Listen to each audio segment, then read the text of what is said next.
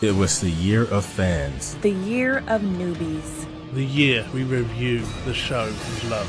It was the year of predictions. The year of great feedback. The year of puns. And the year of memes. It was a new season. It was a podcast of future history. It was the year absolutely nothing changed. The year is 2015. The show down below.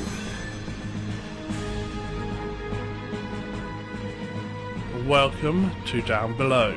Yes, I know, I'm not well, but we've had a slight problem with recording this week, and so we've lost a bit of the opening, and a few other things have been switched around just to make them make a bit more sense when you're listening to them. So please bear that in mind when you're listening along and forgive us the problems this week. Also, we lost the introduction of this week's guest, which is Shane. But you all know Shane, he's guested on our show several times before. Without further delay, then, let's get on with the show. Uh, today we are here to discuss episode one of season four, The Hour of the Wolf. But first, here's an ISN special report.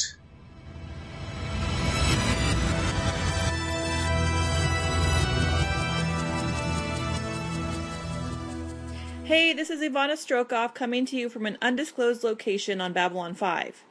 Usually in this segment, I discuss what we know about the Shadow War and the goings on in the station. Unfortunately, answers have been few and far between this week, and so the segment we're going to focus on what we don't know. Number one, why the shadows appeared outside Babylon 5 and then promptly disappeared. Number two, what happened on Z'ha'dum? There have been rumors of nuclear weapons destroying part of the planet, but I have not been able to confirm this. Number three, where is Captain Sheridan and does his disappearance have any relation to the events on Z'ha'dum? Or does it have something to do with the reappearance of his long thought dead wife, Anna Sheridan? Are these two enjoying a reunion while the galaxy is in chaos? Number four, how will the opposition to the Shadows fare if the rumors of the defection of the League of Non Aligned Worlds are true? And five, who is going to rein in the Centauri Emperor, who, from what I hear, appears to be giving Caligula a run for his money? And finally, where the hell is Clarence? That's all for now. Strokoff out. Are you troubled by the strange ending to Sherlock? Do you experience feeling of dread while waiting for Doctor Who to return? Have you or your family actually seen Orphan Black, Person of Interest, or Sleepy Hollow? If the answer is yes, then don't wait another minute. Log in to the home of all things geek, the Earth Station One Network.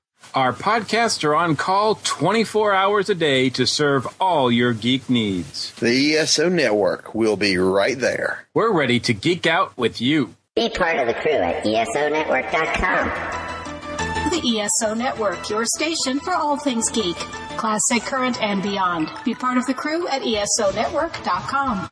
The Hour of the Wolf originally aired November 4th, I'm saying, to 1996. It was directed by David J. Eagle and written by JMS. I have no notes, so I'm doing this on the spot. Um, so let's get started with the recap, which I'll sort of use the Lurker's Guide. I sort of used the Worth Lurker's Guide recap. Part, but I didn't look at anything. Yeah, the oh. season. Yeah, I think I had said not to watch them, but then uh-huh. after I thought about it, I was like, it doesn't matter because I don't think anybody really thought that Sheridan wouldn't show up. not really. Yeah. Um, the season four opening credits are my favorite out of all the series. I know there was a poll in the spoiler group one time. yes. I, am always split between season three and four because I love Ivanova's monologue, but this it, it, just got an epic quality to it because oh, it was so cool. Yeah. Because oh, first, like Lennier's voice comes on, and I was like, "Oh, really? Like Lanier is the is the voiceover or whatever?" And then it just like went into everybody else, and I was like, "Oh." And I oh, listened yes. to it twice. Was Garibaldi in there at all? Yes. Yeah, okay, I missed him, and so I was like, uh, he, uh, I think he's the one who says the year is twenty two sixty one. That's not Sheridan. Uh, wasn't that Sheridan? No, Sher- Sheridan says the place Babylon 5. Okay, I thought that Okay. was all the same person, but that okay, that's why I missed him because I guess he No. I, I, I, was a- go- I was going to take a look at the breakdown. And Beth's here. Hey, Hello. what's that? Oh, hello, hello. Hi. Hey! Hi. we just got started. yes. Excellent. See. Yeah, uh, Heidi was just talking about the opening. Yes, I did not look at it um, because I wasn't sure if I was allowed to. Did you listen to it? I listened to it. Yes. Okay. Cool. Yeah, that's what we were talking about. Yeah, according to this breakdown, Sheridan only says Babylon 5. Garibaldi says the year is 2261, the place. Then Sheridan says Babylon 5. Oh wow. Yeah. It- Yeah. I I was think there going to try and look at that didn't breakdown. Um, Delenn, sorry. so I was going to ask Will, could you actually break down who says what? Because I think that's worth taking a look, look at. Sure, Lennier says it was the year of fire. Zack, the year of destruction. G'Kar, the year we took back what was ours. Lyta, the year, it was the year of rebirth. Vir, the year of great sadness. Marcus, the year of pain. Can I stop you right there? Sure. Can I stop you right there? When I uh, first watched this back in the day, because of Marcus's British accent, I know I'm British, but because of Marcus's British accent, I felt sure he said the year of pine. Pine. Pine. Oh. Pine. I Uh, was yeah. thinking about who is saying what and how that might be significant, but Delenn Uh, yeah. says, and a year of joy. Londo says it was a new age. Franklin, it was the end of history. Ivanova, it was the year everything changed. Garibaldi, the year is 2261, the place, Sheridan, Babylon 5. Wow. I like how they went back to more of an upbeat, up-tempo opening thing. but it's still ominous. It, it's still on a war footing, this theme. yeah, Yeah. But I think it's significant who says what in that. yeah. Mhm. Yeah. I know I'm going. to I'm going to go back to the VHS releases, um, but when they say the uh, the year of change, it was actually the year of change for the VHS releases as well. Mm. Because here in the UK, it was they numbered the volumes, so one, two, three, four, all the way up to volume thirty-two, which was the last volume of the third season. Oh yes, they changed it, didn't they? Then they, yeah, then the first volume of the fourth season was wasn't volume thirty three, but volume four point zero one. Hmm. Yeah. Uh, Alright. it's just weird thing me and Shane remember about the VHSs. Yeah. I never had. I remember wanting to do VHS for the um for the Star Trek Next Generation releases, but they're just too expensive. So Yeah, I think I had like two VHSs for um, Lois and Clark: The New Adventures of Superman, yeah, and that was it because it was like, okay, you get two episodes on a VHS tape. yeah. Thanks. Yeah, I, I ended up committing to getting uh, VHSs for Babylon 5 and very few other things. Oh, sorry. Okay, so yeah, this was um where we got G'Kar's monologue, which I thought was really really cool. It's been Mhm. about a week since uh Sheridan left for Z'ha'dum and Garibaldi disappeared and Ivanova's taking it really hard. Seems like they've lost her too. Londo's gone back to Centauri Prime.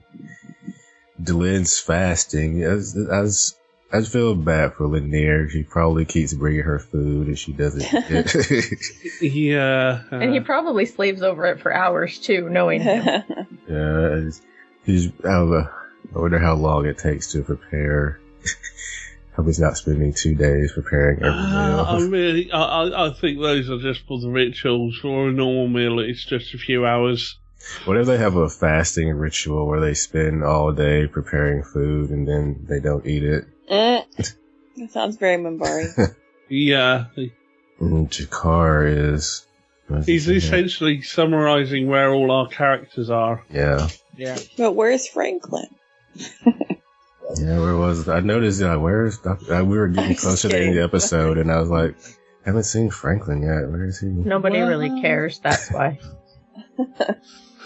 Where was he at the end of the la- where was he last time we saw him? He had taken his job back. Yeah. Mm. And um You do see Londo settling in on Centauri Prime. yeah. I'm kind of disappointed today. I may not get a chance to meet uh, Walter Koenig and Nichelle Nichols. Like I was really looking forward to that. Oh. Um, anyway, yeah, so Ivana was leading a meeting with the league and she's kind of short tempered. So, well, she wants to attack the shadows when they're weak, but the league members want to go home and get, uh, you know, rebuild their own stuff, get, take care of Mm, lick themselves. wounds. Yeah. They think Sheridan's dead, so there's no use going after a dead guy. Which, I don't know. well, I like how she's like basically like the meeting's not over until you agree to my proposal. Yeah. you want to go, just do what I tell you, and then we can go. Yeah. Right. yeah. Uh, but she, yeah, I, I mean, uh, I guess I can understand them not wanting to go look for uh, Sheridan, but I don't know. I mean, it makes sense like if they're down, but I mean, how much good intel do they really have? You know? N- Not much uh, from the sounds of it, just a few rumours. Mm-hmm. Do they know but how strong the shadows really are? Mm, that's the other thing. Yeah. Yeah, yeah. Someone's, Because someone's when Vir brings the news to Ivanova later, that's the first concrete news they've got of what's been going on. yeah. Someone's missing from the council meeting. Londo. No, I was mean, I was meaning Kosh. Evil Kosh. Oh well, yeah. That I never Yeah. remember his name. It's just Kosh. Yeah, They're you- all Kosh. No, it's e- Evil Kosh. Evil. Ulkesh, yeah. Dark Kosh. Yeah. There we go. Um, Darth Kosh. Dark Kosh. that works. Yes. Darth Kosh. Yeah, and uh, Jesus. Lance Vista, he's not around. Yeah, so after the meeting, this is where Delenn runs into Lyta and Kosh, and he's just being, he's really not even, I just love the way he just doesn't even answer sometimes when he doesn't want to. yeah, he's like bored. Bored now. Like, I'm tired of this woman talking. Yeah. I hope she doesn't, He doesn't even give any cryptic answers. He just ignores her. I hope she doesn't start with Uh, another that's the difference right now. with Darth Kosh. It's just, he's got no patience for these younger races. It, It's, yeah, you did what we wanted you to do, now get out of my way. Yeah, what did he say? Sheridan served his purpose, so and he opened Yeah. a new door.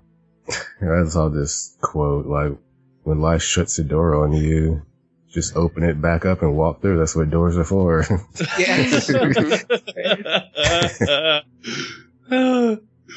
um. So yeah, and Lyta's sorry because she can't really say anything. She can't really do anything. Her hands are tied. But isn't this later, or do we do we skip? Oh, am I Yeah, mixing think up scenes? Gordon yeah, we're skipping, Yeah. we're skipping the stuff on Centauri Prime.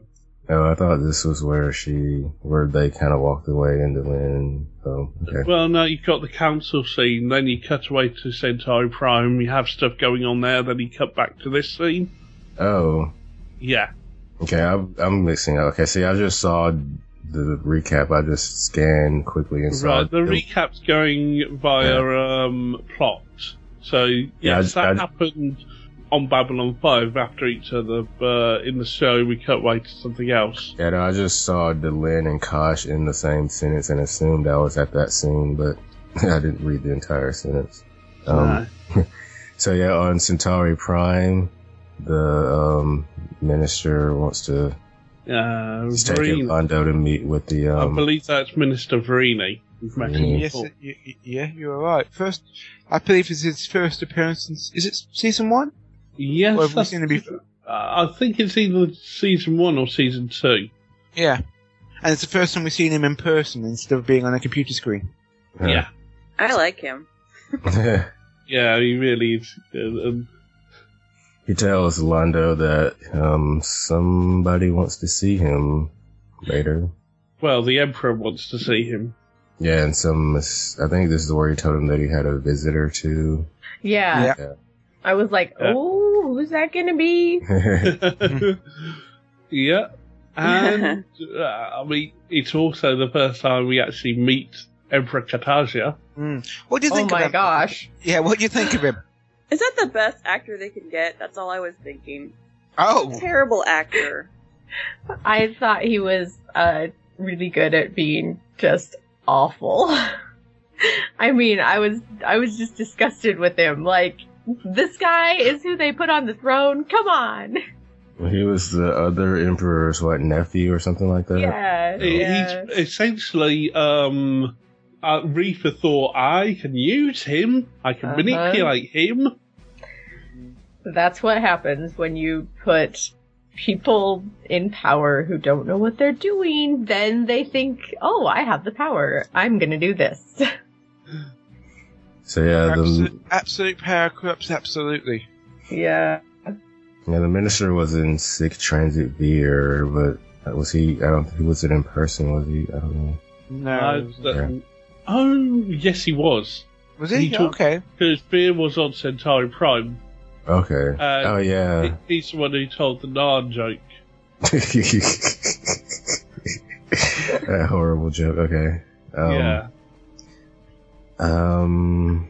Yeah. So Vir's been getting Londo's intelligence reports, and he passed on to. How did they get exactly? How do they know exactly what happened? I may have missed something. Well, I don't uh, know. Well, if Morden escaped, then, you know, he must, uh, Shadows must have rescued him somehow, and Mhm. they must have some sort of record of what happened. After the Shadows themselves may be psychic, and you know, though, you know, some of the Shadows saw what Sheridan did, so uh, hand wavium. So That's they- how it happened. So they passed the information on to Yeah. Somehow. Okay. Yeah. So. So, so we just need to wait for Justin to show up somewhere, right? No,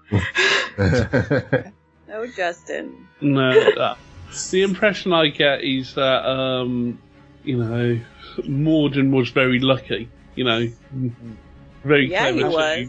flee the scene early. it looks like yeah. And we don't know I'm what not happened. sure luck, or I'm not sure he's lucky. I think he, he got the raw end of the deal. Well, we don't Uh, know e- exactly what happened between the moment that Sheridan got out his gun to the Yeah. moment we saw him on the balcony.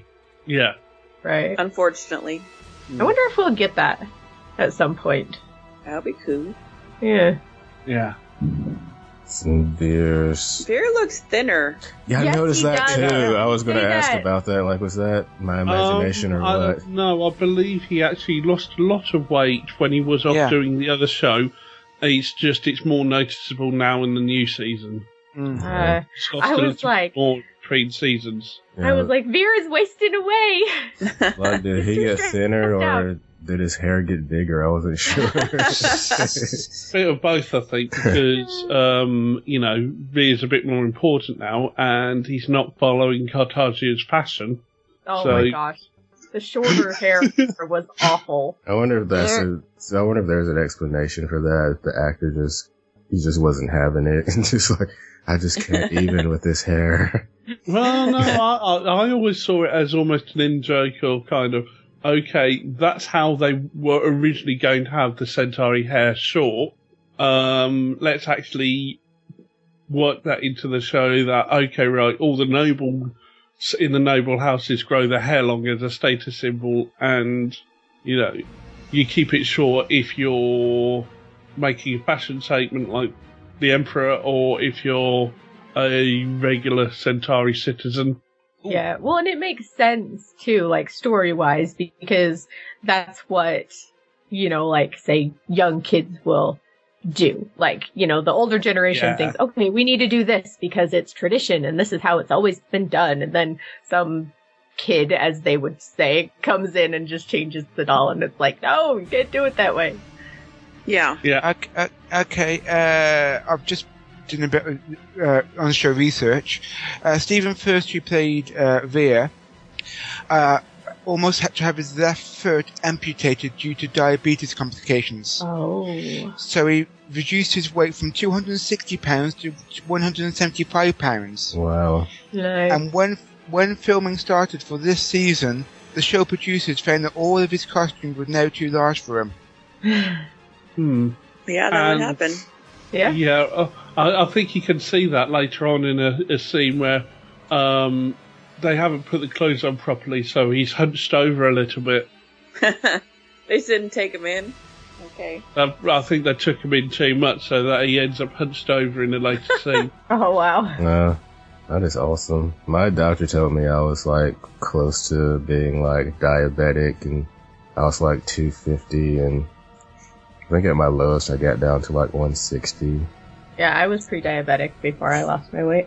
I was watching this show about uh, this like 13 year old kid who was like diabetic because his family, their refrigerator was filled with like microwave burgers and that's what they ate for every meal. Wow. Ooh. Wow. Just microwave burgers? Yeah. Wow. Like, okay. So, All right. like, wow. I, I just, um, hmm. Uh, food is good. Junk food is really good, but yeah. so Beers thing hopes that we'll be seeing Morden around there anymore, trying to cheer Ivanova up. But we saw him in the credits. yeah, I believe it was the first name. I didn't look. Oh, you, oh, you didn't look at the credits even after Uh-uh. that? Wow. Okay. Well, you soon find out that Vir's a bit wrong because the next scene is when um, we get to see um, who's the visitor in St- uh, Londo's quarters. Yeah, a he, was, miniony looking Morden. he kind of looks like a uh, Sith Lord, doesn't he? Yeah, it is actually. Yeah. So yeah. So um Morden explain he says a lot of like weird stuff. He's like uh, he's kind of Yeah, I think it's either a mixture of the pain or he's on some sort of meds that are making him a little bit high. ashes to ashes. High on life. I don't know why I ring around the rosy. I kind of love that song, even though it's I know what it's about now. Yes. Um, so basically, like they did thousands of years ago, the shadows want to set up bases on other planets. I guess they want to spread their resources around so they're not in so much danger. So they're going to set up a base on Centauri Prime. So I guess, you know, we know that they set up one on Narn like a thousand years ago. So did, I can't remember, did the Narn, do we know if the Narn agreed to it or if they just took over? it, it's we don't know. We don't know, and we don't even know what technology technology level the nines were at the time. Yeah. It's- yeah. I mean, they're either like really, really, really committed to this, uh, I don't know, this worldview that they have, or they're now they're just pissed and they want revenge. One of the two. Because, I mean, to travel all the way over there and set up a base. What other worlds could they be putting their ships on? Hmm. Yeah. Obviously, not all the worlds are inhabited because they used Mars last time. Okay, now this is where we have the scene where I thought we were earlier with Delenn and Lyta and Kosh. Yeah, this is the one. So Lyta, like, basically has to just go around with him all the time. all his The, the, I actually got an impression this time, given the later scene, um, that she has to go around with him at the moment because part of Darth Kosh's consciousness is inside of Lyta. But that was see, I wasn't sure if they were trying to say that or not because she had completely different hair, or her hair was down in the next next time. So I wasn't sure if they were trying to give us a subtle clue that it was a different time, or Time would have passed, yeah, you're right. mean- so I wasn't sure. That was unclear. Yeah. But I mean, he was talking too, so I don't know how that works exactly. Mm. So this is when he wants to spy and wants to go somewhere unnoticed. I don't know. Yeah, I guess Yeah. he wants to just go get a drink at the bar. he wants to. Well, unless he likes to get drunk or something. or say he's got to go off back to um, the Vorlon homeworld, but he wants to still know what's gone on on the station in his absence. See, it wasn't himself completely later. clear as to whether she was just holding part of him or if she was like holding the whole thing that went into the suit, you know? I Ah, don't, I don't, see, I don't know. I mean, do they have a physical, pre- like, like a, like a solid physical fleshy presence or is it just like a projection? You know what I yeah. mean? Like, Is I have it no like idea. just the ball of light or whatever? yeah. The leader's never around, so how is she gonna get any information from him? Yeah, I don't know. Mm. She's in the credits again this year. Yeah, I'm I'm very Yeah. interested in this and like like when she's carrying him around is like he controlling her so as part of the time that we see her she's not really her she's actually Darth Kosh I'm yeah I'm I'm confused by all of this and interested okay. But I don't think she was in the credits last year. She was on the DVD cover. Yeah. Um. Yeah, oh, which that is really reminds weird. me about the DVD cover this year. You can see it now, but be warned, it's a little bit freaky, especially um what they do because basically they've got the main characters, but because there's a few of them, they'll blend in between characters. So one is especially freaky because it's hard. It's um between Ivanova and Marcus, and you, you get a halfway point of Ivana Marcus, and it's just really creepy. weird This is the, um, DVD cover? The menu, DVD menu. Oh, okay. The little morph. I didn't even watch it this time, but I'll, I'll watch it this week. Yeah, there's a morph, but it's just creepy. No, it'll give us nightmares. I wish. as, as, as I reach over to my Visional VHS box, Mm. I'm going back to the. V- It was uh, 4.01. Uh, was a cast photo. Cool. Ah. Well, yeah, it's. So where were we? Yeah. Also, we're still getting feedback, you guys. You guys are awesome. Oh, nice. So, um, I was gonna say, does she only have gills? I think she only has gills when he's in her. He's whatever. She's carrying. You know him what you mean? Yeah. Yeah, I, I I always took it she has only has gills when she's in his quarters and and breathe his environment. Oh. Yeah. That's yeah, because we never seen it when she's not when she's in a quarters and not he's not in her. So Wait, does he show? I, I- I guess man. she can, just and go with it. he can inhabit. Okay, never mind. Mm. So, so Zack finds somebody in the chief's quarters, and he's going in by himself, or just Oh, this by was Oh, himself. awesome. Zack, I love you, Zack. Yeah. But he finds that G'Kar is the one in there, and he's trying to channel Garibaldi, I guess. G'Kar in a fedora is. I know. also, Not in Hey, a Daffy fedora. Duck. yeah. the god of what? He, he one of your did God of gods. frustration. Frustration. His household Amazing. god. Yeah. What, who is G'Kar your? have the light? So, so well, but why would G'Kar have the light off?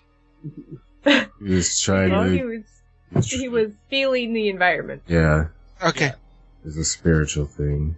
And I think that uh, J- or that Garibaldi definitely needs a poster of Marvin the Martian as well. yeah, he does. Oh yeah. Yeah, definitely. this is a space show. Come on. So And wasn't he from Mars, or at least he were, he was on Mars for a while? yeah, yeah, that would make yeah, sense. yeah. And of course, Daffy Duck ha- um, has his alter ego of Duck Dodgers. Exactly. Yeah. Yeah. Hmm. I was thinking, who would my household god be? It'd be Jean-Luc Picard, probably. Looking around uh, the room here, there could be a whole lot of them. It'd be uh, maybe um, uh, Dobby. I would worship. Dobby. what do you have of Dobby in your house? I have a lot of Harry Potter stuff, but not nothing that specifically Dobby. Is Maybe there a Dobby um, uh, pop vinyl? 'Cause I- I don't think so yet. No, haven't seen that's it. really strange. You Yeah, there should be one. Perfect. I have the angel puppet like the big life size Me too. angel puppet, and maybe that could be uh, mine. the god of frustration again. Yeah, exactly. and his nose comes off. yeah. I've got a pop run and anecdote, but I think I'll save it for after the show. okay. To, to remind me when we're done recording. Yeah, I see Harry Potter and I see Voldemort pop finals, but nothing Dobby. Yeah, I don't think there's Dobby. So yeah, um, so yeah, uh, back on Centauri Prime, the, um, they take Londo outside and, Yes. Looks Oh, up. yes. and we've seen this before, haven't we? We have. Londo's Londo's seen this before. Yeah. All the shadow ships going overhead. Oh, I love the, that previous bit of the scene where he's trying to find his coat to, to explain why he's not wearing the right coat in that scene. Yeah, and why he's wearing the old red one. Yeah. Oh, I don't remember that. So is Yeah. this is this like the first? I mean, I know that there was his aunt or whatever that was like, oh, he's gonna get killed by shadows for that guy. H- have we had? What are the other things we've had that say, okay, you know, um, you, you know, predictions are real, like insight is real because he had For this the exact. Centauri. Yeah, for the Centauri. I don't know why just for the Centauri, but okay. So Londo had this dream, and it Yeah. happened exactly like he dreamed it. So they are saying for sure that the insight, the Centauri insight, is completely true, right? That's what we're getting. But they only get a fraction of what's true, so they don't get the context of what's Right. actually happening. They just get an image or two. Yeah. Because you can say, for example, that his vision of him and G'Kar with their with their hands wrapped around each other, like you could you you could get a vision or whatever you think is a vision, and you could act in a way that would make that happen. You know what I mean? Mm-hmm. yeah. Like Oh, I think that's exactly, gonna yeah. happen. But this, there's no way that could have like he could have brought that about. You know what I mean? I mean, yeah. Mm-hmm. so I don't know. Yeah, it's it's an interesting one. Um, and yeah, because he actually had this dream before the start of season three. Because at the start of season three, that's when Endari from Earth came along asking the different races. And Londo says he's only seen the shadow ships in dreams. And this is exactly what he's referring to. He had this dream right when he what made the decision to attack Narn, right? To- Yeah. yeah. And He kind of, I guess, then he so changed. it's almost his premonition of future events were solidified as as he took the decision to start the um, Narn Centauri War. He kind of solidified this future. Yeah. Mm, yeah. So he um goes to see the Emperor and tries to pull him away from the window, and the guard puts a knife to Londo's throat. This scene always gives me chills. Like, And Londo wants to know what the shadows gave him, and he says, swore he said that he would become immortal. yeah, essentially, well, be, be a, become a living god. Just Yeah. Elevated to godhood, I think. Yeah, Yeah. just Yeah. how matter of fact he is about it. So it's very, very scary. Yeah. So the Emperor is played by Robert Krimmer, sometimes known as Wortham Krimmer. He's Wortham? Wortham, yeah. I'm not that sure that's like how you Centauri uh, name. Kind yeah, it does. from Chicago, Illinois. He's been on soap operas like Knots Landing, Days, One Life to Live. Knows how Ah. I, knows how I call it Days. You know that I used to. You can know that I'm a former fan. There you go, Elizabeth. He's a soap opera actor, Makes which is not always uh not always a bad thing. That's where SMG Right. Uh, started, and she Yeah. was amazing. I, I think it, for this character, you need that overly theatrical portrayal Mm. With this undercurrent of sinister seriousness. You need that mix. on Hill Street Blues. Mm. Mm. So both he and his wife changed their last name after they got married. They just say, we're like, what's the best last name we can get? Correct. Do it. oh, see her name. Wait. She was Mary Ellen Wortham. He was Robert Krimmer. Now they're Robert and Mary Ellen Wortham Krimmer. Oh, that sounds clumsy. Mary Ellen Wortham Krimmer. Wow. she, he, Oh. he's a Sagittarius like me. Wow. IMDb has everything. Yeah. Likes Uh, and dislikes? Favorite food. Favorite food is pizza. No, I'm making that up. Uh, Frozen hamburgers. Oh You're doing everything you can to try and make him likable. personal details. What do they have on the personal details? Hey, if Sheridan hadn't gone to Z'ha'dum, then they would not be on Centauri Prime. No. Huh. So, It was his fault. ish. Uh, yeah. yeah. yeah. So they they See don't. that whole trying to fix things by not doing them? It doesn't work, dummy.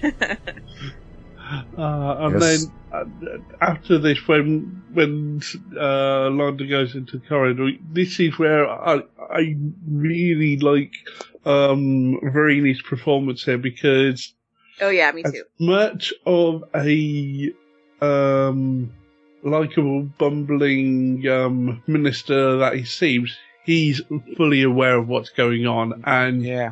you can see that a lot of his performance is that is that the character is putting on this show, this Mhm. performance. Yeah, from the minister.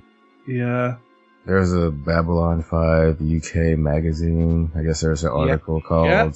Lectures in Lunacy. I guess they talked to the, um, the Emperor. Yeah, about this. I um uh, uh, about a month ago when I was cleaning through things, I found um three or four issues of that magazine. I thought I had lost them, but yeah, it was a nice little magazine. That's cool when you find those old treasures. I have an issue of TV Guide with the um where there are only four captains at the time. There's a there's some kind of like big special issue with all the four Star Trek captains on it. Oh, very cool. I still hang on to that. Hmm.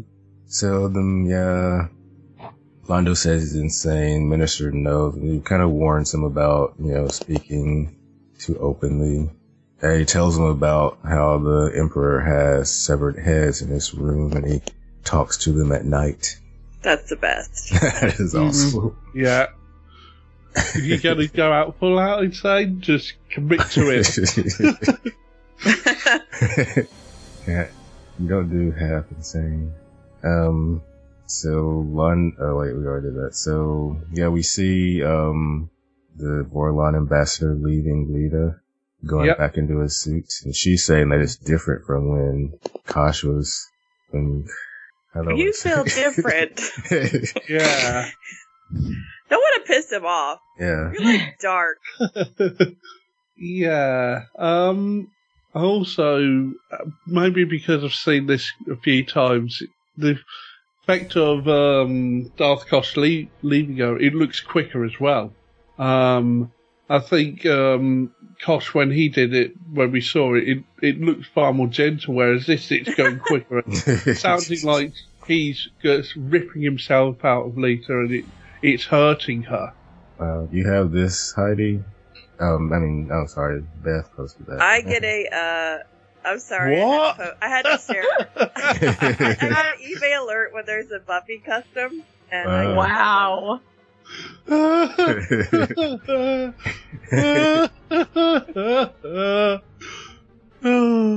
I'm posting that in the Facebook group.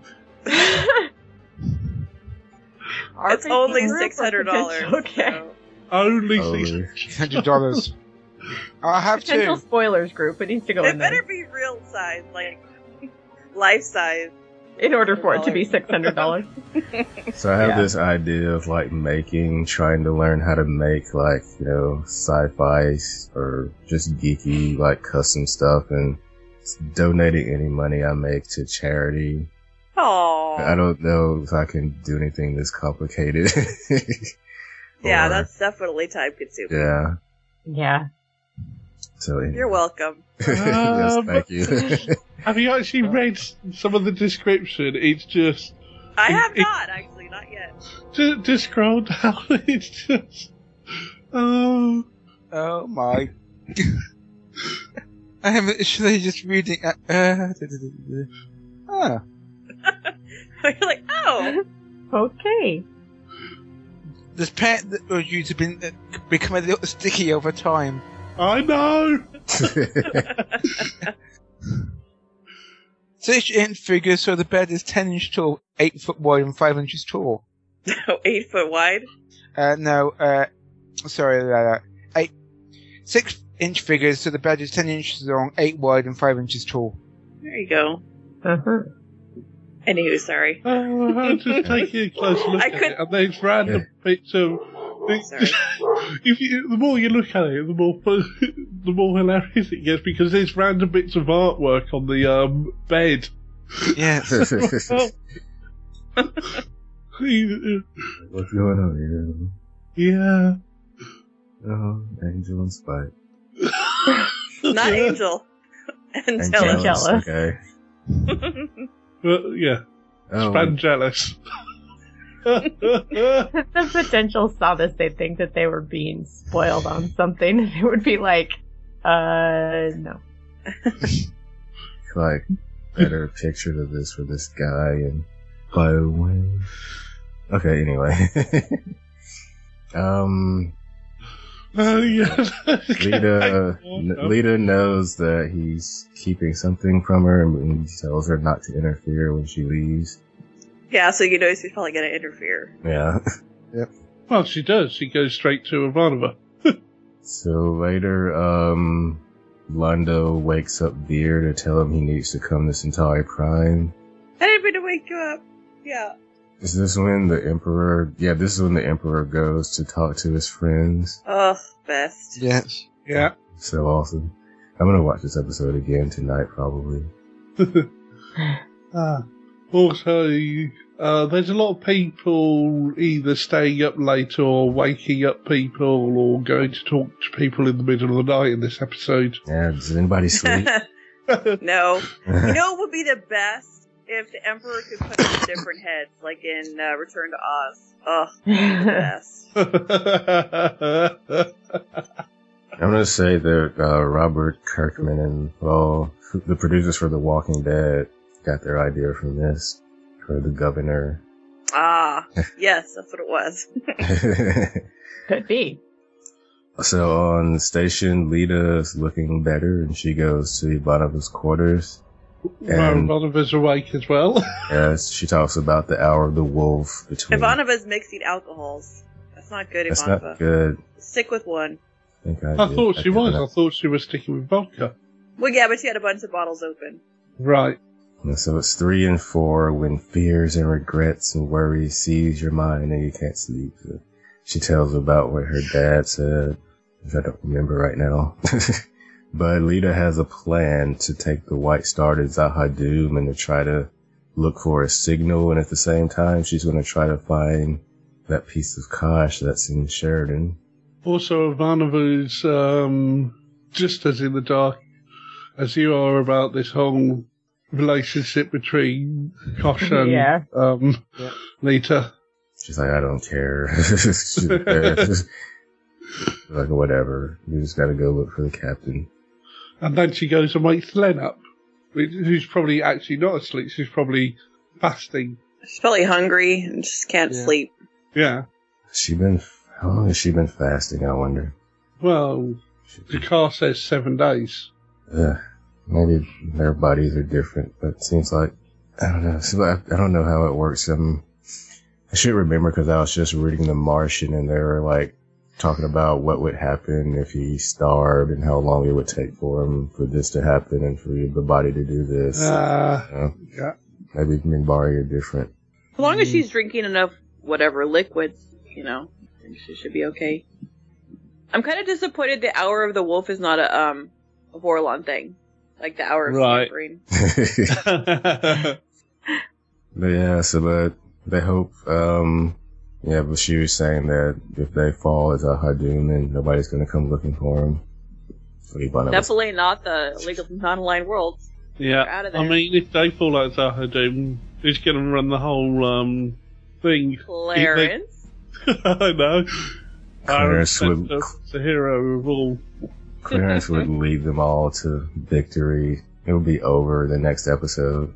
Mm. Oh, you realise Untapped potential. basic. Yeah, Cla- Clarence takes on um, the Sheridan Ivanova role, and Marcus steps up to fill Delenn's place. I Yep. I like how Ivanova just keeps it real. She's not a pessimist. She just keeps it real. like me. so, Delenn and Lennier are aboard the. They're all on the white A White Star. a white star. I was like, this is a why is it? Yeah, this is a new white star, I guess. Um, uh, so they jump out of hyperspace, and Lyta starts blocking, and this annoyed the crap out of me. This is where Delenn kept saying, uh, "Do they know we're here or whatever?"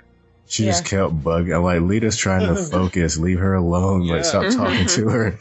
I think though this is the first time we see the black eyes. Yeah. When she opened her eyes and they were black, I was like, the spiders have gotten in her mind. So they're trying to find Sharon and Lyta's looking for Kosh and there's no response. But then that eye shows up Mm. that we saw. The eye. Yeah, that. the Eye of Sauron. yeah, the, Oh wait. the huge eye. The one that, yeah, Ivanova saw before when she was in Draal's machine. Yeah. And tried to put, Oh. Lots of things Yeah. coming back this episode, aren't they? um, tried to pull her in, then tries to pull all them down to Z'ha'dum, but all of a sudden the White Star turns around and gets the hell out of there. yeah. Turns out Lennier. It's a good thing Lennier thought of this plan. Like if he doesn't push a button every two minutes, then the White Star automatically takes him home. Yeah, well, he's been in a lot of similar situations now. He's probably thought, yeah, let's do this, otherwise I'm going to be dead. I guess no one else could have. Just in case I'm dead and nobody else can fly the ship. Yeah. It's a little convenient, but it works. But It's a bit convenient, but still, get some out of it. it turns out the eye spoke to everybody as their fathers. Mm. Mm. So they get out of there. Yeah, and then you have this really obvious zoom right into um, Ivanova's command bar. And we see another bar on Z'ha'dum dropped by somebody wandering through the caves, whatever. Wonder who that is. Hmm. What a surprise. going, Like, going they're not back, trying to. going back a little bit to um, Lyta's black eyes, as it were. Uh, she hated wearing them because they Ah. was Uh, they the were contacts, yeah. yeah, they were because they had to cover the entire iris, so they would you know they would be pushing up on on the top of the eye and the bottom of the eye. She could only wear them for about fifteen seconds. Oh, Yeah, before she would start, well, quite literally, uh, her tears would start falling out of her eyes. Yeah, that doesn't sound fun. No. Um, so what's happening next? Um, yeah, that was really obvious though. like little bars and then in the bar, trying to paint a picture for us, JMS. As soon Well, as- that would be the director's thing, Yeah. really. Should let's just see the original script, see if that was in how it. Hmm. I tell you how it was written in the script. And Uh, well. Soon as um, yeah, so when Vir arrives, Londo tells him everything that's going on, and Vir's like, "Yeah, you wouldn't have called me here if you didn't know I was gonna help you." So they, Londo says that they need to kill the Emperor. Hmm. Oh, There's a line in here. I, I think um, yeah, let's save it for the end. I know on Sensei podcast we just do quotes as we get to them, but there's a really good line here. Uh, let's, uh, yeah, let's complete the episode first. Um, so Ivanova's doing her personal log and she, um, says that she has to continue Sheridan's work and she needs some help and she knows where to look for it. And back to Z'ha'dum, we see Sheridan cold in front of a fire and a tall guy with a beard appears and And Uh, a gem in his forehead. Jim. Or well, to be fair, it could be part of the um thing he's wearing on his forehead. I'm not quite sure. so I don't know. Uh, uh, the whole answering a question with a question that's kind of annoyed me, but that's that's what they do. That's that's what he does. But he said, "Who are you?" which is the Vorlon question. Yeah. So I'm back, and I can't remember all of what he said, but Well, it's not act- exactly a quote, but it's important. Uh, it's not a quote, but it's important what he actually says at the end. I think you know, you know, the whole thing of why I'm alive. Now that's the question, isn't it? yeah, Uh, yeah. You, I don't know. You probably don't recognize the actor who played this guy. The same guy who played the Inquisitor, like in season two, Uh, you mean um Jack the Ripper. Jack the Ripper? Yeah. Oh. yeah. Um, but I believe he's done some other things as well in uh, Babylon Five. Yeah, I can't remember pulling his. who was he before? I I've I can think of two things, but two uh, characters, but we haven't seen them yet. So Okay, as long as he doesn't, you know, shout a lot. Oh yeah, he was in the Rock Cried Out No Hiding Place. He was a Narn, Jadan, one of the guys on with G'Kar.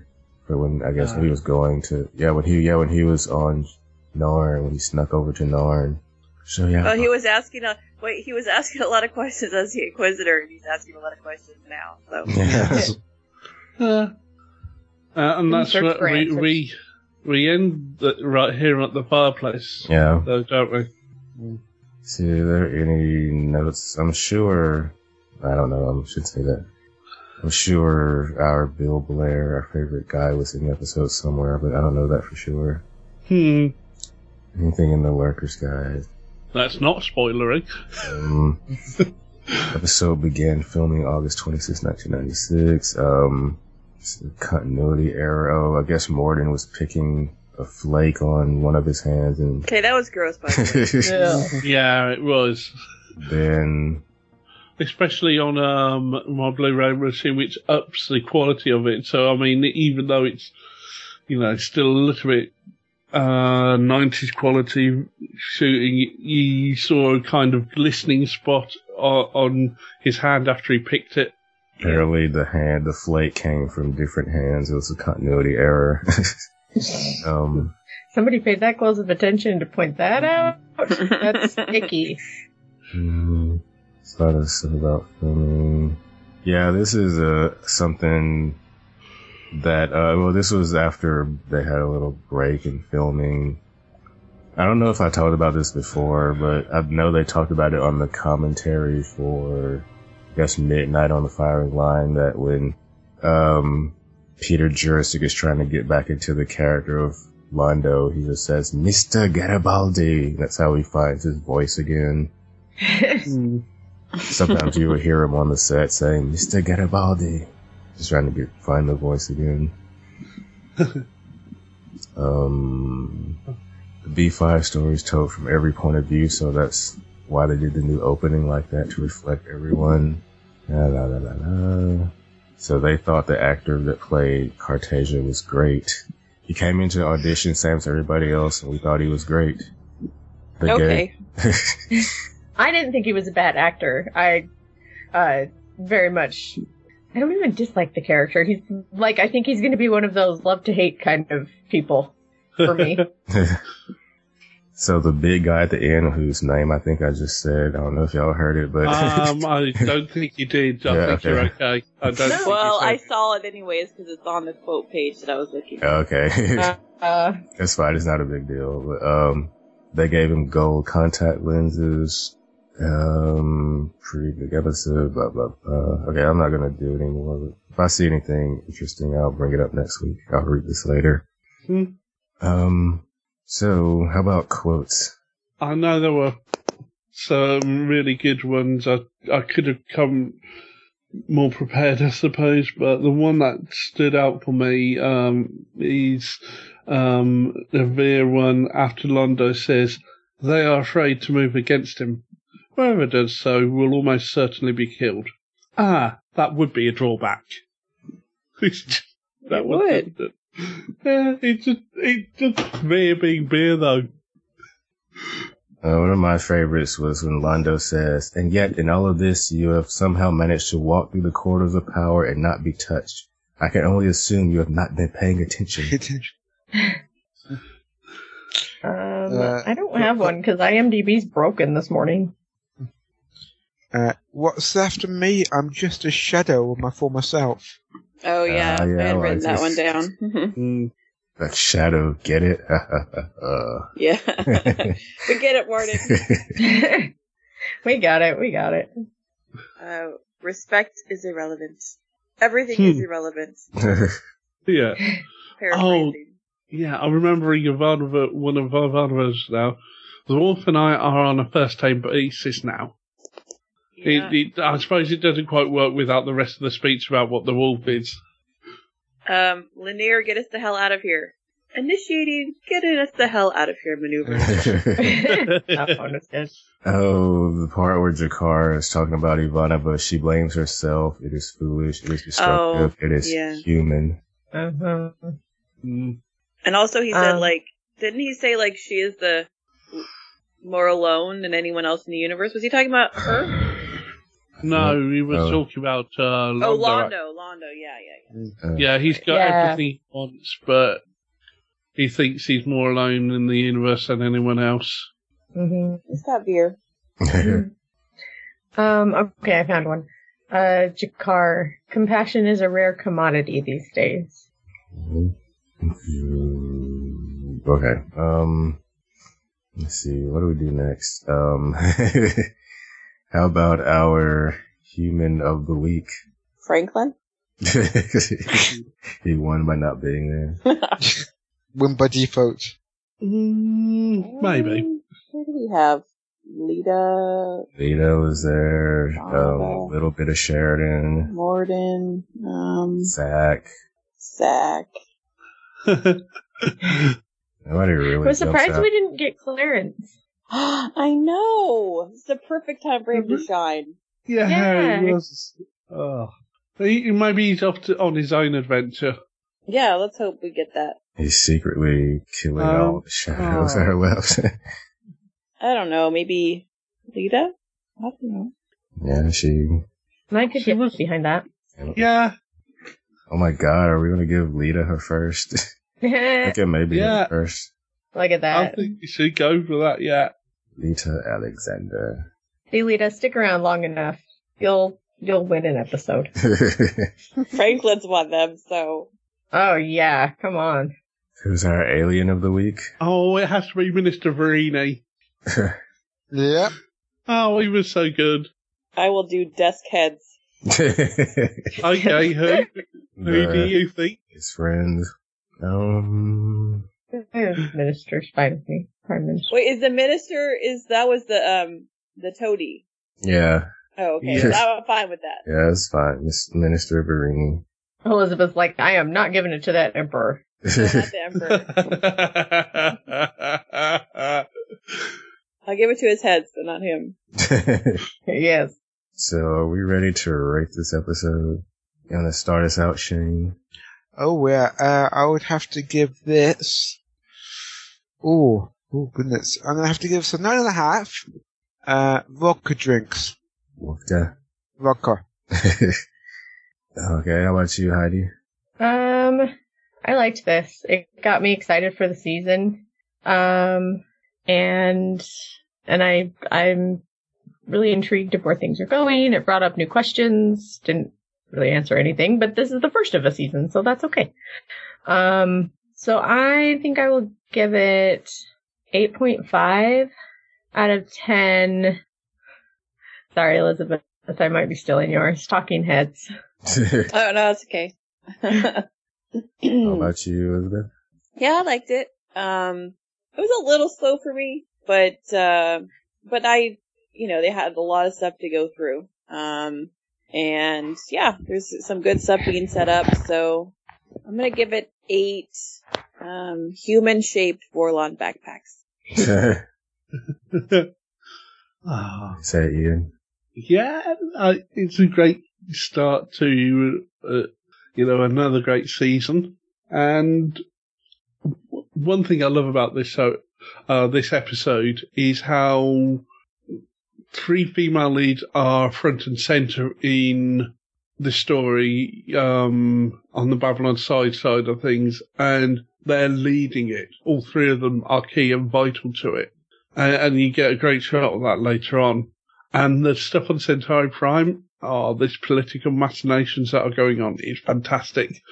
Um, it's a great way to start the series season, I should say. Um, so I'm going um, eight and a half out of ten. Black eyes of a telepath. Eight and a half. Um, yeah, I really like the episode. I'm always excited at the beginning of the season of and get the new opening, and there was a lot of cool stuff going on, and I like how the Sheridan stuff wasn't. Well, he himself was he was barely in the episode, and got to focus on other characters and have them lead. So I'll give it nine out of ten questions answered with questions. Okay, I think it- that's pretty good rating Uh, for the start of the seven. series. Yeah, sorry, I'm muting. I've got the sniffle, so I've been muting. her. So let us all hop inside Lyta and go to feedback Oh, land. I think it's a bit crowded in here.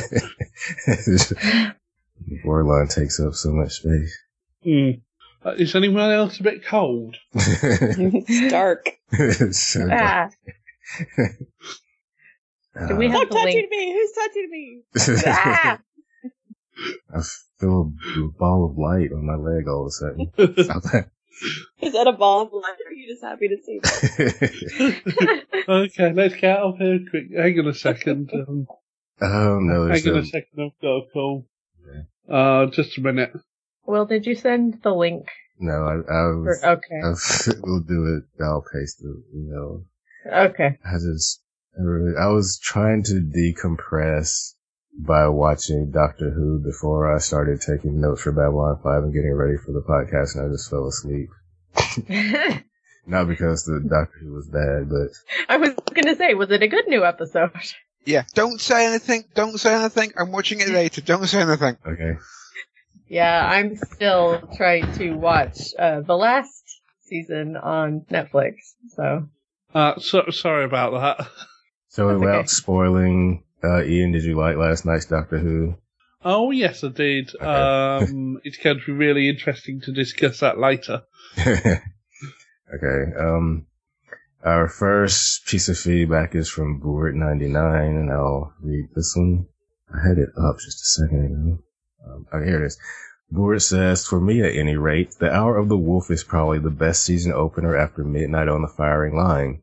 What always stands out about it for me is how effectively the early scenes on Babylon 5 establish a dark, somber tone of hopelessness.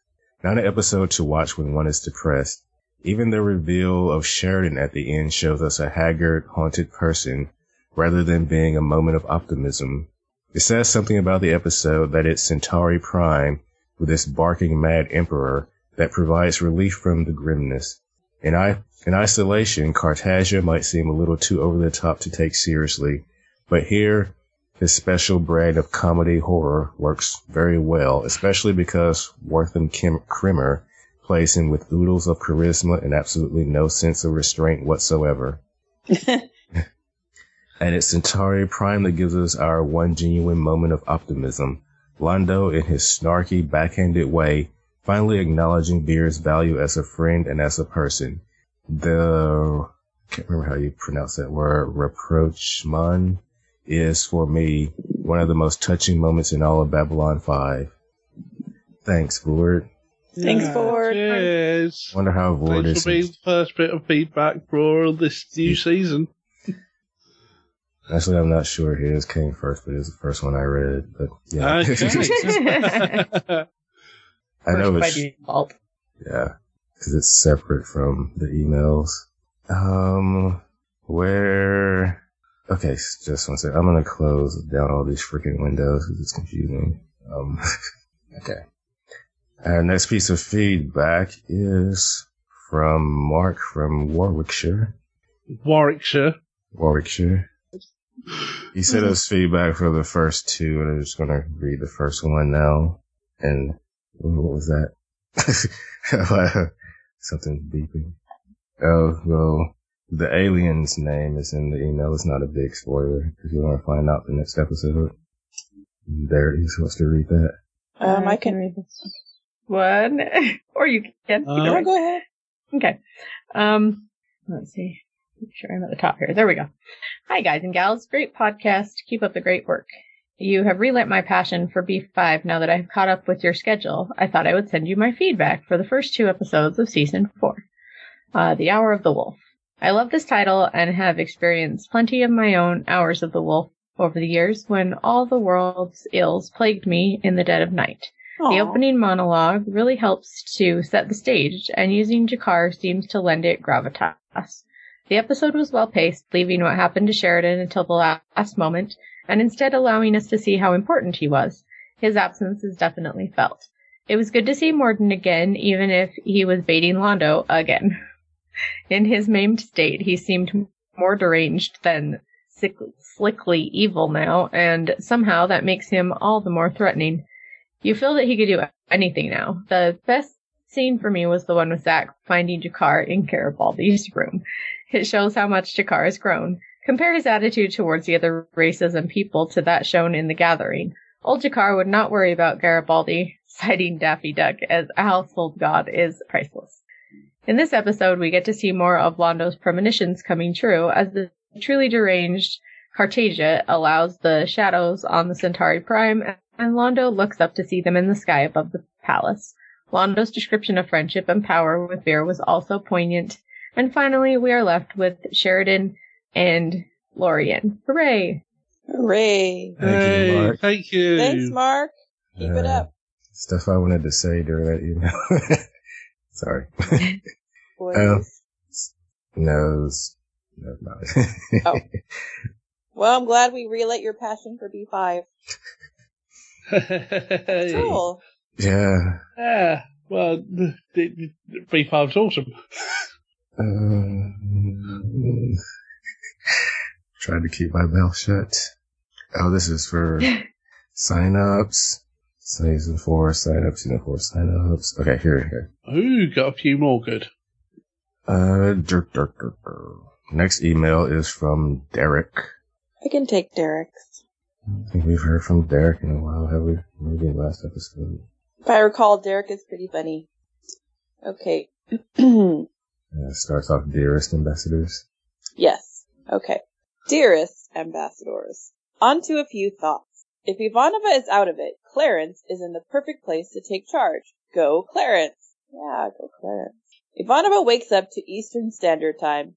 They still have daylight savings time in the future? And how does that affect the farmers on Babylon 5? The original reason for daylight time was to increase the time of light for farming. It's now halftime in the war between the shadows and light. Hope they get good advice and a great halftime pep talk before returning to the field. Yeah. Zaha Doom should now be called Zaha Boom. Dun dun. Dr. Morden looks like he was just promoted to full professor at the University of Evil, and his evil anthropology graduate students threw him way too much of a party, and this is his hungover look. nice. Uh, Hmm, I wonder if anybody has ever shipped Lyta and the new Kosh. Let's call it the lady and the jukebox. no, no. No. I am No now ship. shipping it in my head. Um, it's Indiana G'Kar, off to find the lost Ark, or lost Garibaldi. If Daffy Duck is a god for Mr. Garibaldi, Dr. Seuss must be the god of the Vorlons. Yeah, for sure. Is Emperor Cartagia's family tree missing a few branches? Is that what we are supposed to compare it to? Inbred royal lines of Europe in the 1800s and 1900s? Sure. Okay. As a chronic insomniac, I've never seen a wolf in the middle of the night. Lots of deer, but no wolves. This summer I saw two deer around that hour. I do not want to see a wolf at any hour unless there is a big old chasm between us and it's at the zoo. Is it wrong for me to find Lyta a little sexier with those black eyes? I wonder when she's on a date if her partner ever asks her to show those full black eyes. Maybe it's a third date kind of activity. Yeah, I think it's more I of a think so. Yeah, I- I don't think you do that on the first date. No. Overall score. Still lots of questions created, even as you are answered. Maybe a Vorlon wrote this episode. Rating 9 out of 10 sexy black eyes. Or if that is taken, it is certainly not. Uh, 9 out of 10 awkward dinner and a movie dates between Lyta and the new Kosh. Hmm. Oh, is he the one Hmm. asking her about her black eyes? Okay. I see. Alien of the Week, Indiana G'Kar. Sing the Raiders of the Lost Ark theme song with me now. Sing. Okay. Singing in my head. Yeah. Human of the Week, John Williams for scoring the Raiders of the Lost Ark theme song long ago, with so many other classics. If not mm. John Williams, then Dr. Morden for surviving two thermonuclear blasts, while Anna Sheridan and Colonel Sanders didn't apparently make it out, this episode at least. A touch of skin cream and some Botox injections to make him look more youthful, and he should be just as good as new. Oh, we can dream. Predictions. John Sheridan returns to Babylon 5, but Delenn has already moved on and married the new station captain Clarence. He had to take over when Ivanova went ape poop. Uh, I love it. you leave my Clarence alone, Delenn. Okay, since space is at a premium on Babylon 5 and Sheridan is too cheap to find new quarters, he moves in with Delenn and Clarence. It's Three's Company 23rd century style. Garibaldi is actually found at a Looney Tunes fan convention back on Earth. Nothing was wrong, he just really needed to get tickets and a hotel room before they all sold out. Farewell, dearest ambassadors. Derek. Oh, thank you, Derek. Excellent predictions. Derek with the spoilers. Come on. uh, see, our next email is from Yarstu. I'll take yours. those. There you go. Greetings down below, casters. Here's my feedback for episode one of season four, The Hour of the Wolf. It's been a busy weekend here, so just what I've managed to take down whilst rewatching the episode. Anyway, the commanding officer is gone again, just like season two. And Ivanova struggles with diplomacy, just like season two.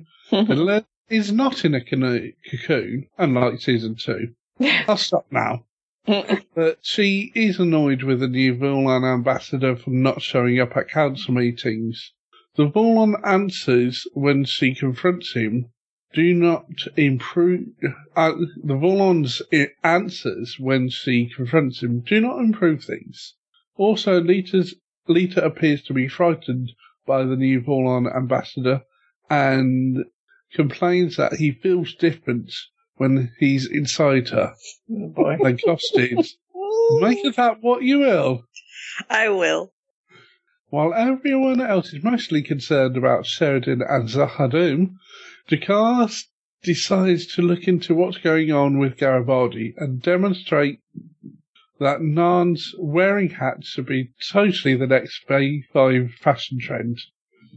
On Centauri Prime, it turns out Morden was lightly roasted, but did survive.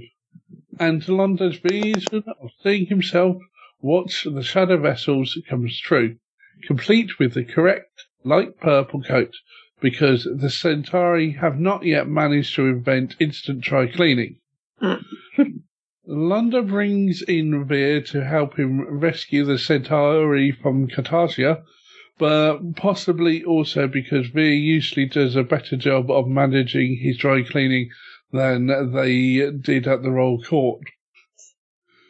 At Z'ha'dum, the White Star finds no sign of Sheridan, though it does apparently counter whatever shadow presence uh, previously countered while she was in the Great Machine.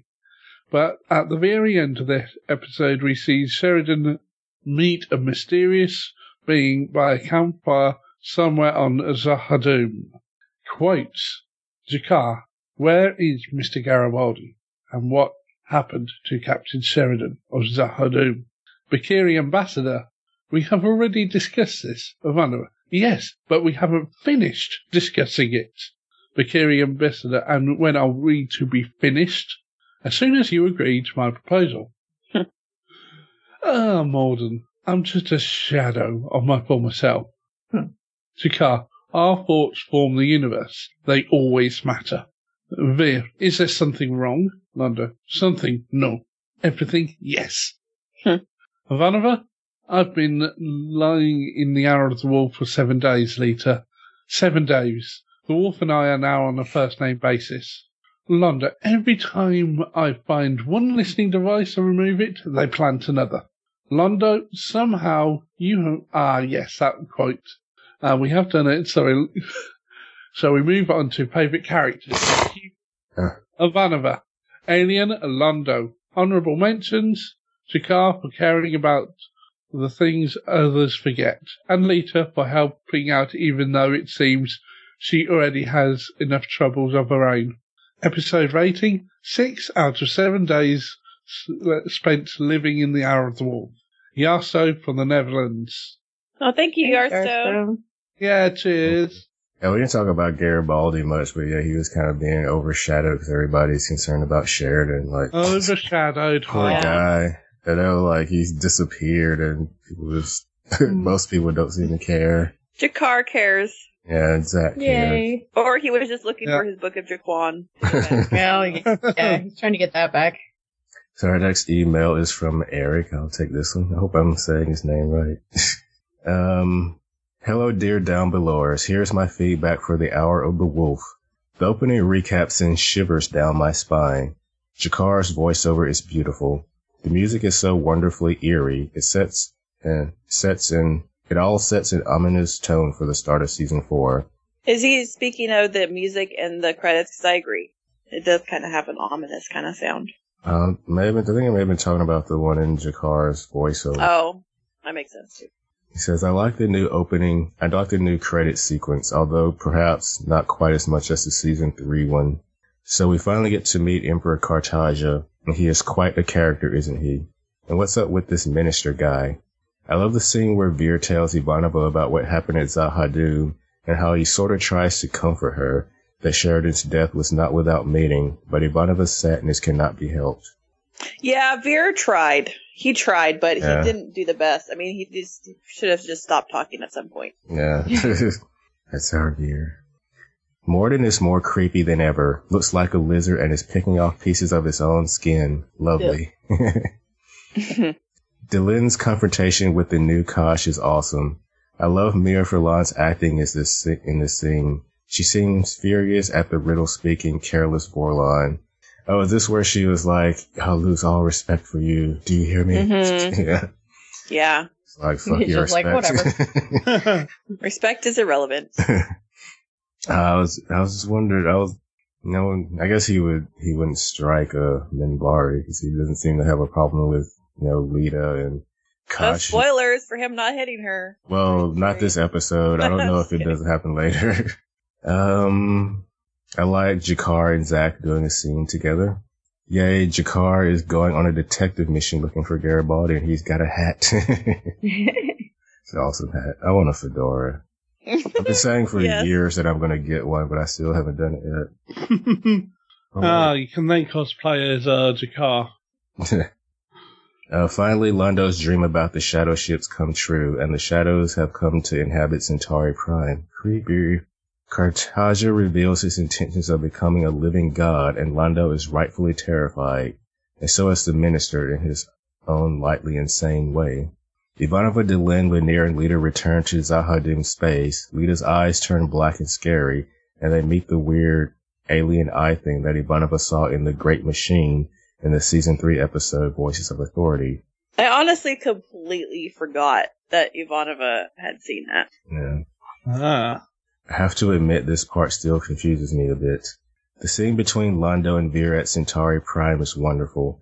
I always like when Londo becomes soft, and it's great to see him admit that Vir actually means something to him. Ivanova's log entry at the end where she has to come to terms with Sheridan's death is very sad. But wait, Sheridan seems alive after all. He's building a campfire and a weird tall-headed alien guy joins him and starts looking at him in a most peculiar way. A natural way to end this episode. Conclusion. You may say that this episode kind of stands still, but yet it doesn't. It is so dark and the whole thing is kind of depressing in an awesome way. There's so much inner tension going on in several of our characters. I also really like how Centauri Prime is becoming a bigger part of the story and that we are moving a lot more from place to place as a lot of the action takes place far away from the station itself. Oh. Something's going on here. An awesome Sounds start. like wind. yeah. Yeah, maybe you're in a hurricane or something. Get to the eye, it's a little calmer there. An awesome start of season four B5. I really cannot say anything about it I don't like, so I have to rate it 10 out of 10 severed heads on a desk. Character of the week, Ivanova. I just love her downbeat acting in this episode. She is awesome. Alien, Londo. You can see that a lot of things are going on inside Londo's mind at this point, and the future of Centauri Prime is depending on him now. And Peter Jurasik's acting is stellar in all his scenes in this episode. Quotes, uh, the shadow of her former self, um, Morden, the resolution was passed quietly. 14 opposed it. No one's seen them since. Uh, the respect is irrelevant. G'Kar, our thoughts are, our thoughts form the universe. G'Kar and Zack looking at the image of Daffy Duck. G'Kar, I was studying this image. It's one of his household gods. Zack, no, that's Daff. Yeah, well, in a way, I suppose it is. Cartagia and Londo. Cartagia, some are always sacrificed for the greater good. Londo, what greater good? Cartagia, mine, of course. Londo, Yep. he is insane. Great maker, forgive us all. He is mad. Uh, I guess his spell correct. 'cause every time it's supposed to be Londo, it says London. Sweet.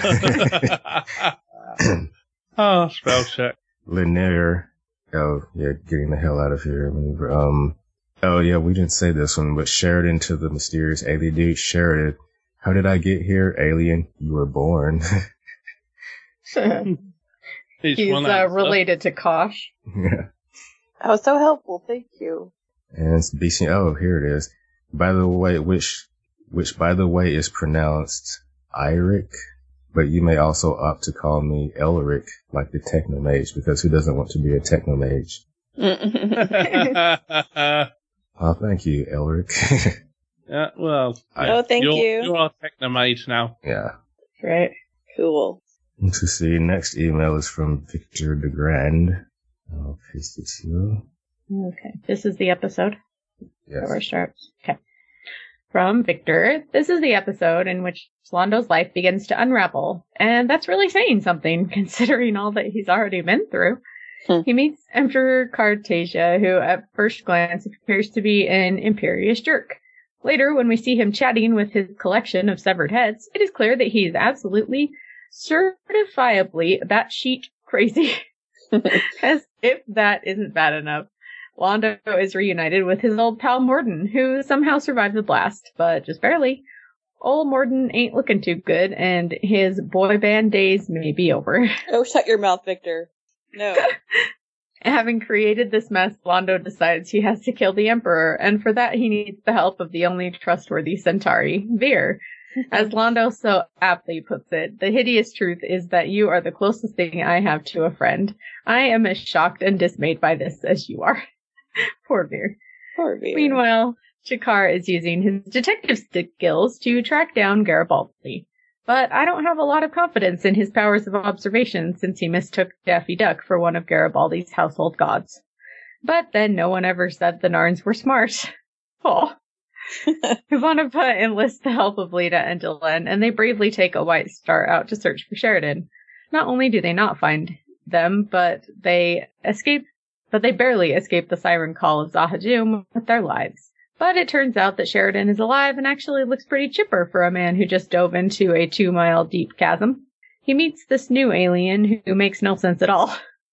he sure talks like a Vorlon, but I don't see any countersuit. Lots of questions were answered and lots more questions were asked, so I will give this episode 9 Egyptian gods of frustration out of 10. Regards, Victor. Thank you, Rick. Thanks, Thanks, Victor. Victor. Thanks, Victor. I was just thinking that you know Sheridan's seen some of the Centauri future. If you if you haven't seen him talk to Londo about that yet, or if they, if he is going to. Right. Um, So if if uh if Lyta, Delenn, and Ivanova were only talking to each other about Sheridan. Does that mean this doesn't pass the Bechdel test? no. Just kidding. How long do they go without talking about this was the whole episode? See, next email is from Laurie and Carl. Woot woot. Oh, yes. I will paste that. Oops. There it is. Okie dokie. Going back. Okay. Hello, ambassadors, commanders, and visitor. Our commentary from while watching. I think G'Kar does a good voiceover, though Carl does not like any voiceovers. Carl says the graphics look a lot better, but groans on seeing Lyta in the credits.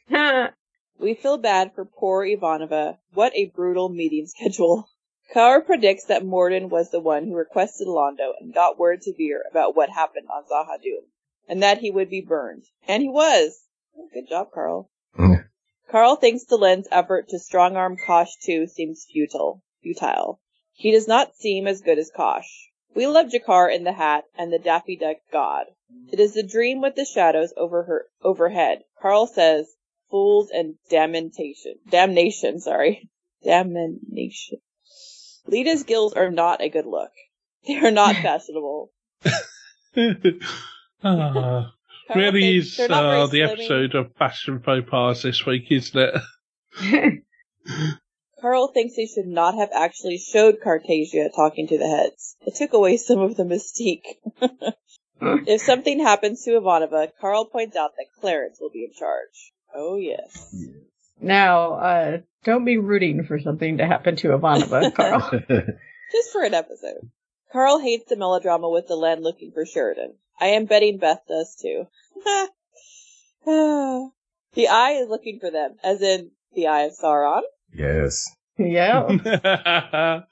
it more or Completely. less is. It really is. Lennier is very clever to have set a failsafe. Carl called that he would. Wow. Carl, you're on.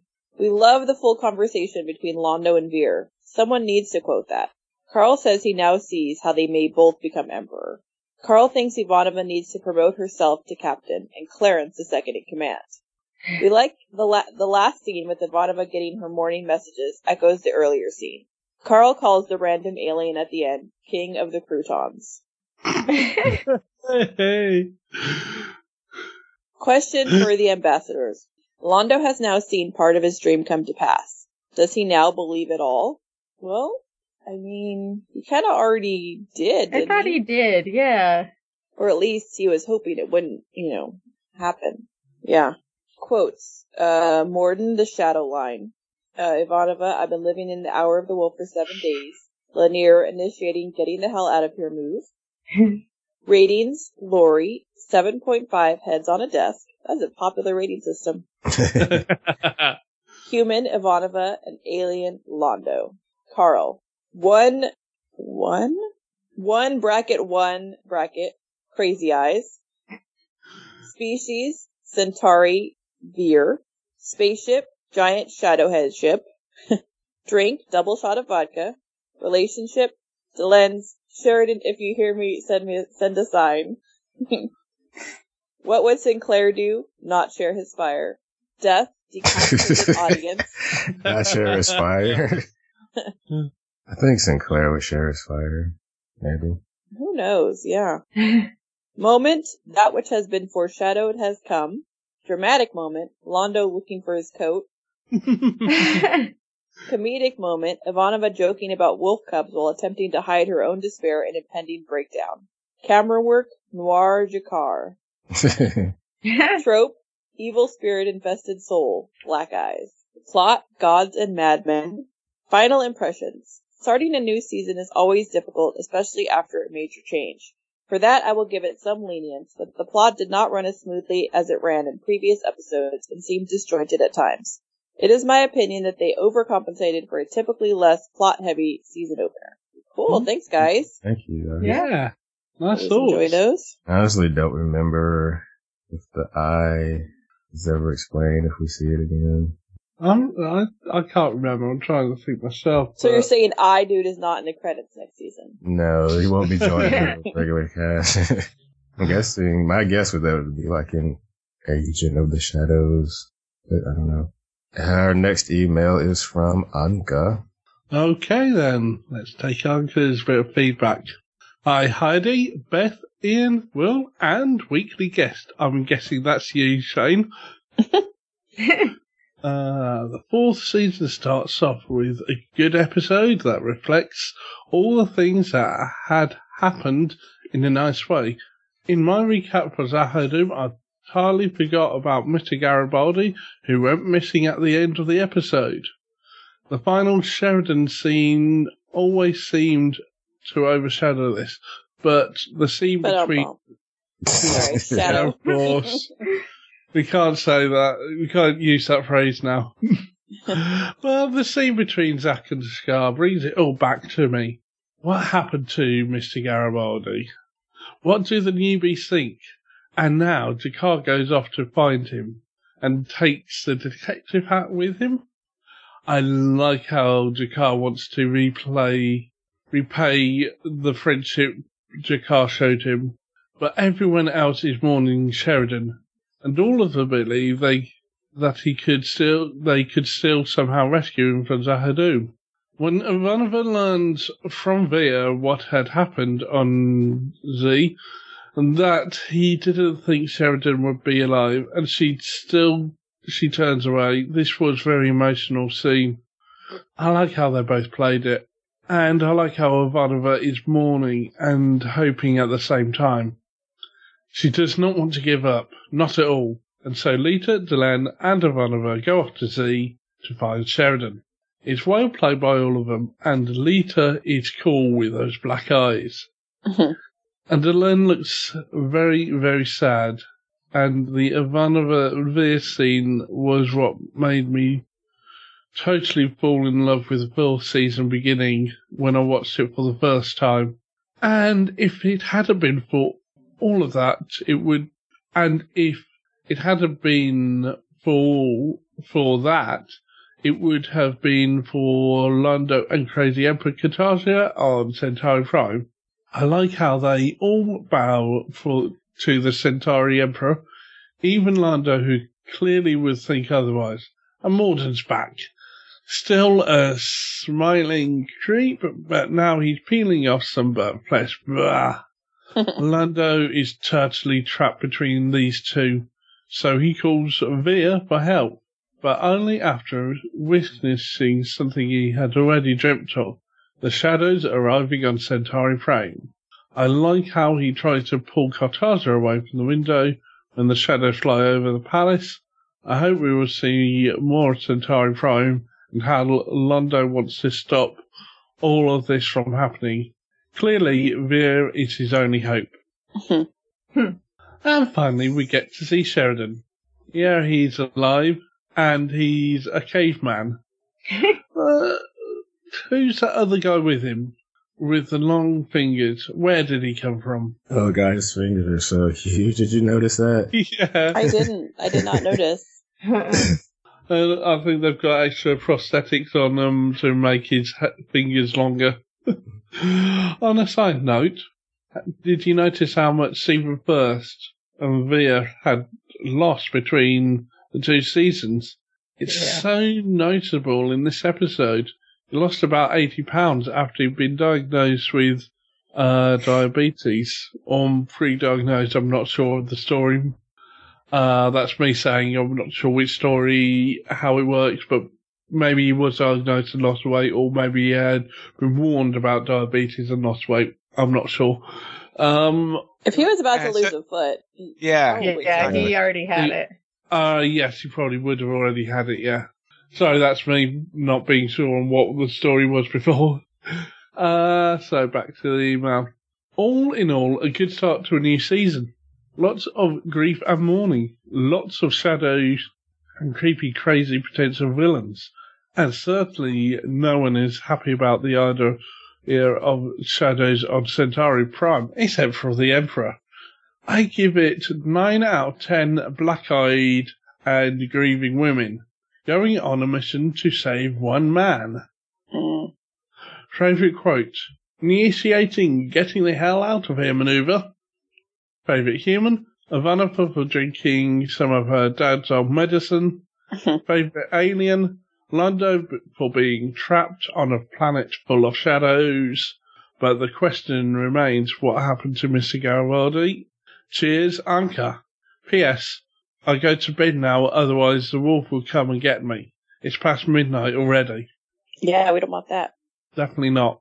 Thank you, Anka. Thanks, Anka. Yep, thanks. Our next email is from Melanie. Melanie says, Hi down below. This is the episode in which Londo finally figured out that the Emperor is insane. After almost two Earth years with Cartagia as Emperor with some highlights like the bombing of the Narn homeworld, wars on 12 fronts, and getting praised by Refa, Londo finally seems to have caught on. I can't believe how shocked he was when he said he's mad. He then calls Vir and asks him for help. I think this is the first time Londo asked instead of ordering Vir around. Maybe getting walked out on by his assistant after using him to set a trap for Refa got Londo thinking.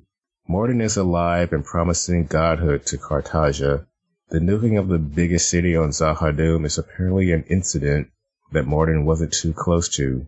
The scene when he told Londo to look after the Shadow's interests in the royal court reminded me of when Londo poisoned Refa's drink and told him not to have anything to do with Morden.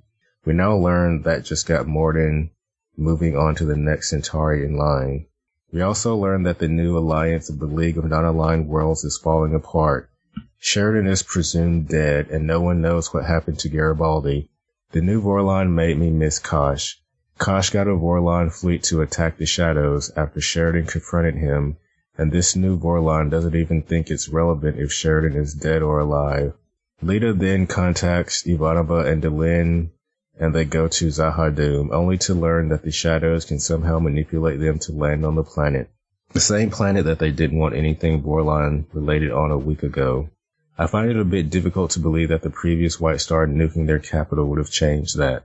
Human of the Week, Lyta, Alien, Vir, Redding, 9, bonus for Londo figuring out Cartagia is mad, 0.5, final rating, 9.5 Egyptian gods of frustration.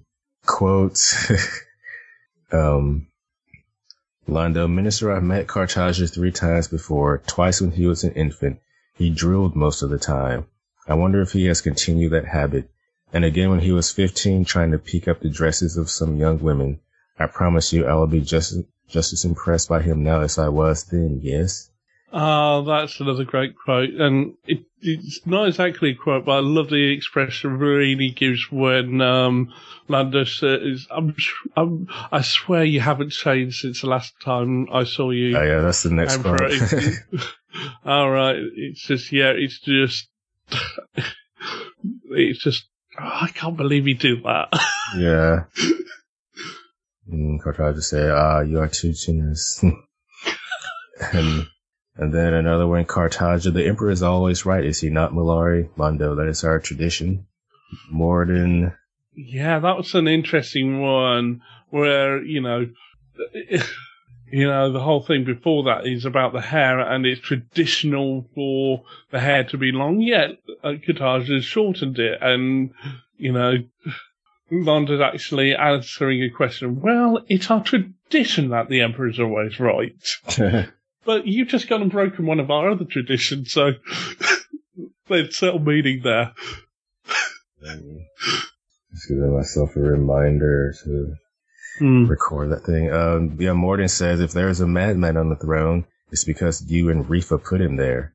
It's your responsibility and you, you are mine. Based on our warm relations of the past, my associates asked for you as our liaison to the royal court. Londo, I don't care. I won't do it. Morden, of course you will, Mollari, because you're drawn to power, because you're my friend, and because you're afraid of what someone else might do in your place. Well, G'Kar, it takes a rare kind of wisdom to accept change and redemption in another. Many would refuse, seeing only what was, not what is. Londo, I woke you. Vir. I woke you. I'm sorry. I forgot the time difference there. Vir, it's alright. I was just about to get up in about six hours. Um, Londo, Vir, when you are mad, you say these things the way you and I talk about the weather. Of course the others know, but they are afraid to move against him. Whoever does so will almost certainly be killed. Vir, ah, that would be a drawback. Londo, these creatures must be driven away before it's too late. We must stop Cartagia no matter the cost. Vir, the cost, that would be the dying thing, right? Hmm. Best regards, Mir the, uh, sorry, Melanie, the Krakowian Vir fan. Oh, oh, maybe Vera is a Melanie fan. and our final email is from Yan. okay, let's see what Jan says. It's posted. Uh, there we go. Uh, so far he just says dot dot dot dot dot. Well, yeah, there's a line of dashes. Yeah, that's all I've got as well. I posted it twice. How come it won't? Computers are stupid. Hmm. Okay, I'll read this one too. since My computer's not. I, yeah, it's not working. um, Yan says, Hi down below. Here's some feedback for the season four premiere, The Hour of the Wolf. For our first episode of a season, it is packed. Seven days have passed since we lost Sheridan at Z'ha'dum plus seven. Oh, Z at Z plus seven. G'Kar is writing in his book. Will this become the book of G'Kar like he is reading the book of G'Quan? His comments on Ivanova are heartbreaking. He also tries to find Garibaldi's soul and decides to go out searching for Mr. Garibaldi. I love the scene with Zack in Garibaldi's quarters. Londo got everything he wanted. I think he is more alone than anyone else in the universe, and he does not like at all what he sees on Centauri Prime. A mad emperor giving shelter to the shadows in exchange for godhood. How insane is that? Londo has a visitor in his quarters, Mr. Morden. That scene is just so creepy, especially the patches of skin he peels off casually while talking. Wortham Krimmer plays the mad Cartagia so well. You see the madness coming out in everything he does. Even the eyes have it. Masterclass acting, I think. Minister Virini has this comical way of conveying the danger to Londo. He is clearly scared to death, literally, and his little story of the hands, ew, the head, sorry. The scene where the shadow ships fly over the capital is just out of Londo's dream, nightmare, he told about early in season three. Understandably, Londo wants Vir to come help him. Vir's message to Ivanova about Sheridan is heartbreaking. Delenn has been fasting for seven days, yet another Minbari ritual. Delenn, Lyta, and Ivanova go to Z'ha'dum to see if they can detect anything from Sheridan, but nada. Did you notice another similarity between the Vorlons and the Shadows? As I recall, Kosh talked to G'Kar in Dust to Dust in his father's voice, and to Sheridan in interludes and examinations, again in the father's voice. What do the Shadows do? Talking to Delenn and Ivanova? Yes, right, father's voices. The Vorlons are planning something, and when the Vorlons are involved, it is usually big, but what are they planning? Heidi and Beth? Well, we'll get their opinions later. And who is this strange alien who seems to talk to Sheridan? Sheridan, I mean, no, sorry, favorite humans. I think I will go for Zack this time for his conversation with G'Kar. Alien Londo for his realization that he has to act. Quotes many possible here goes. You pick some that have not already been taken. G'Kar, no one has answered two very important questions. Where is Mr. Galdi? I'm sorry, Mr. I can't read anymore. Where is Mr. Garibaldi and what has happened to Sheridan at Z'ha'dum? Drazi Ambassador, we cannot win this war, Commander. You can only survive it, and we intend to survive it if the rumors are true. Mm, part about that is our tradition. Londo, Mr. Morden. Morden in the flesh, what's left of it. Sit. We have much to discuss. Uh, you know what they say. What goes up must come down. Seen one Sheridan, seen them all. Ashes, ashes, we all fall down. And there's Morden talking to Londo. What's left of me, I'm just a shadow of my former self. Oh, I think we said that. And then about you putting the madman on the throne, you and Refa. Delenn, the stories we heard about what happened at Z'ha'dum, are they true? Ulkesh, yes. Delenn, what do you intend to do about it? Ulkesh, nothing. And then there's the one, Sheridan's opened an unexpected door. We do now what must be done now. His purpose has been fulfilled. Delenn, you were wrong before. Are you afraid to admit that you are capable of another mistake? Um, God of frustration. Yes. You were born. I'm skipping some of it. I think we've covered most of these. Episode rating nine and a half, uh, nine out of ten. Get the hell out of here. Maneuvers. That's all for this time, a bit long because of the packed episode. Take care. From now on, you have to watch the rest of Babylon 5 because there is no surrender, no retreat. Yan, the Babylon Lurker. Thanks, Jan. Thanks, Yan. Sorry, I'm having trouble speaking now. Thanks for all the feedback, guys. It's mail at downbelowpodcast.com. So let's do some predictions. The name of the next, the name of the next episode is Whatever Happened to Mr. Garibaldi. That's the name. Oh name. gee, I wonder what this will be about. Are you joking? Yeah, that's the name of the episode. yeah, it is. Um, I think this one probably centers around Lyta Yeah. and Wow. I was, I was gonna say we we're gonna have a big Garibaldi episode next week, but okay. well, there you go. Um, Yeah. that prediction is going to come true. Good job. um. Well, clearly he is. Um. He's gonna go. Um. See the the inner workings of the Shadow Sanctum.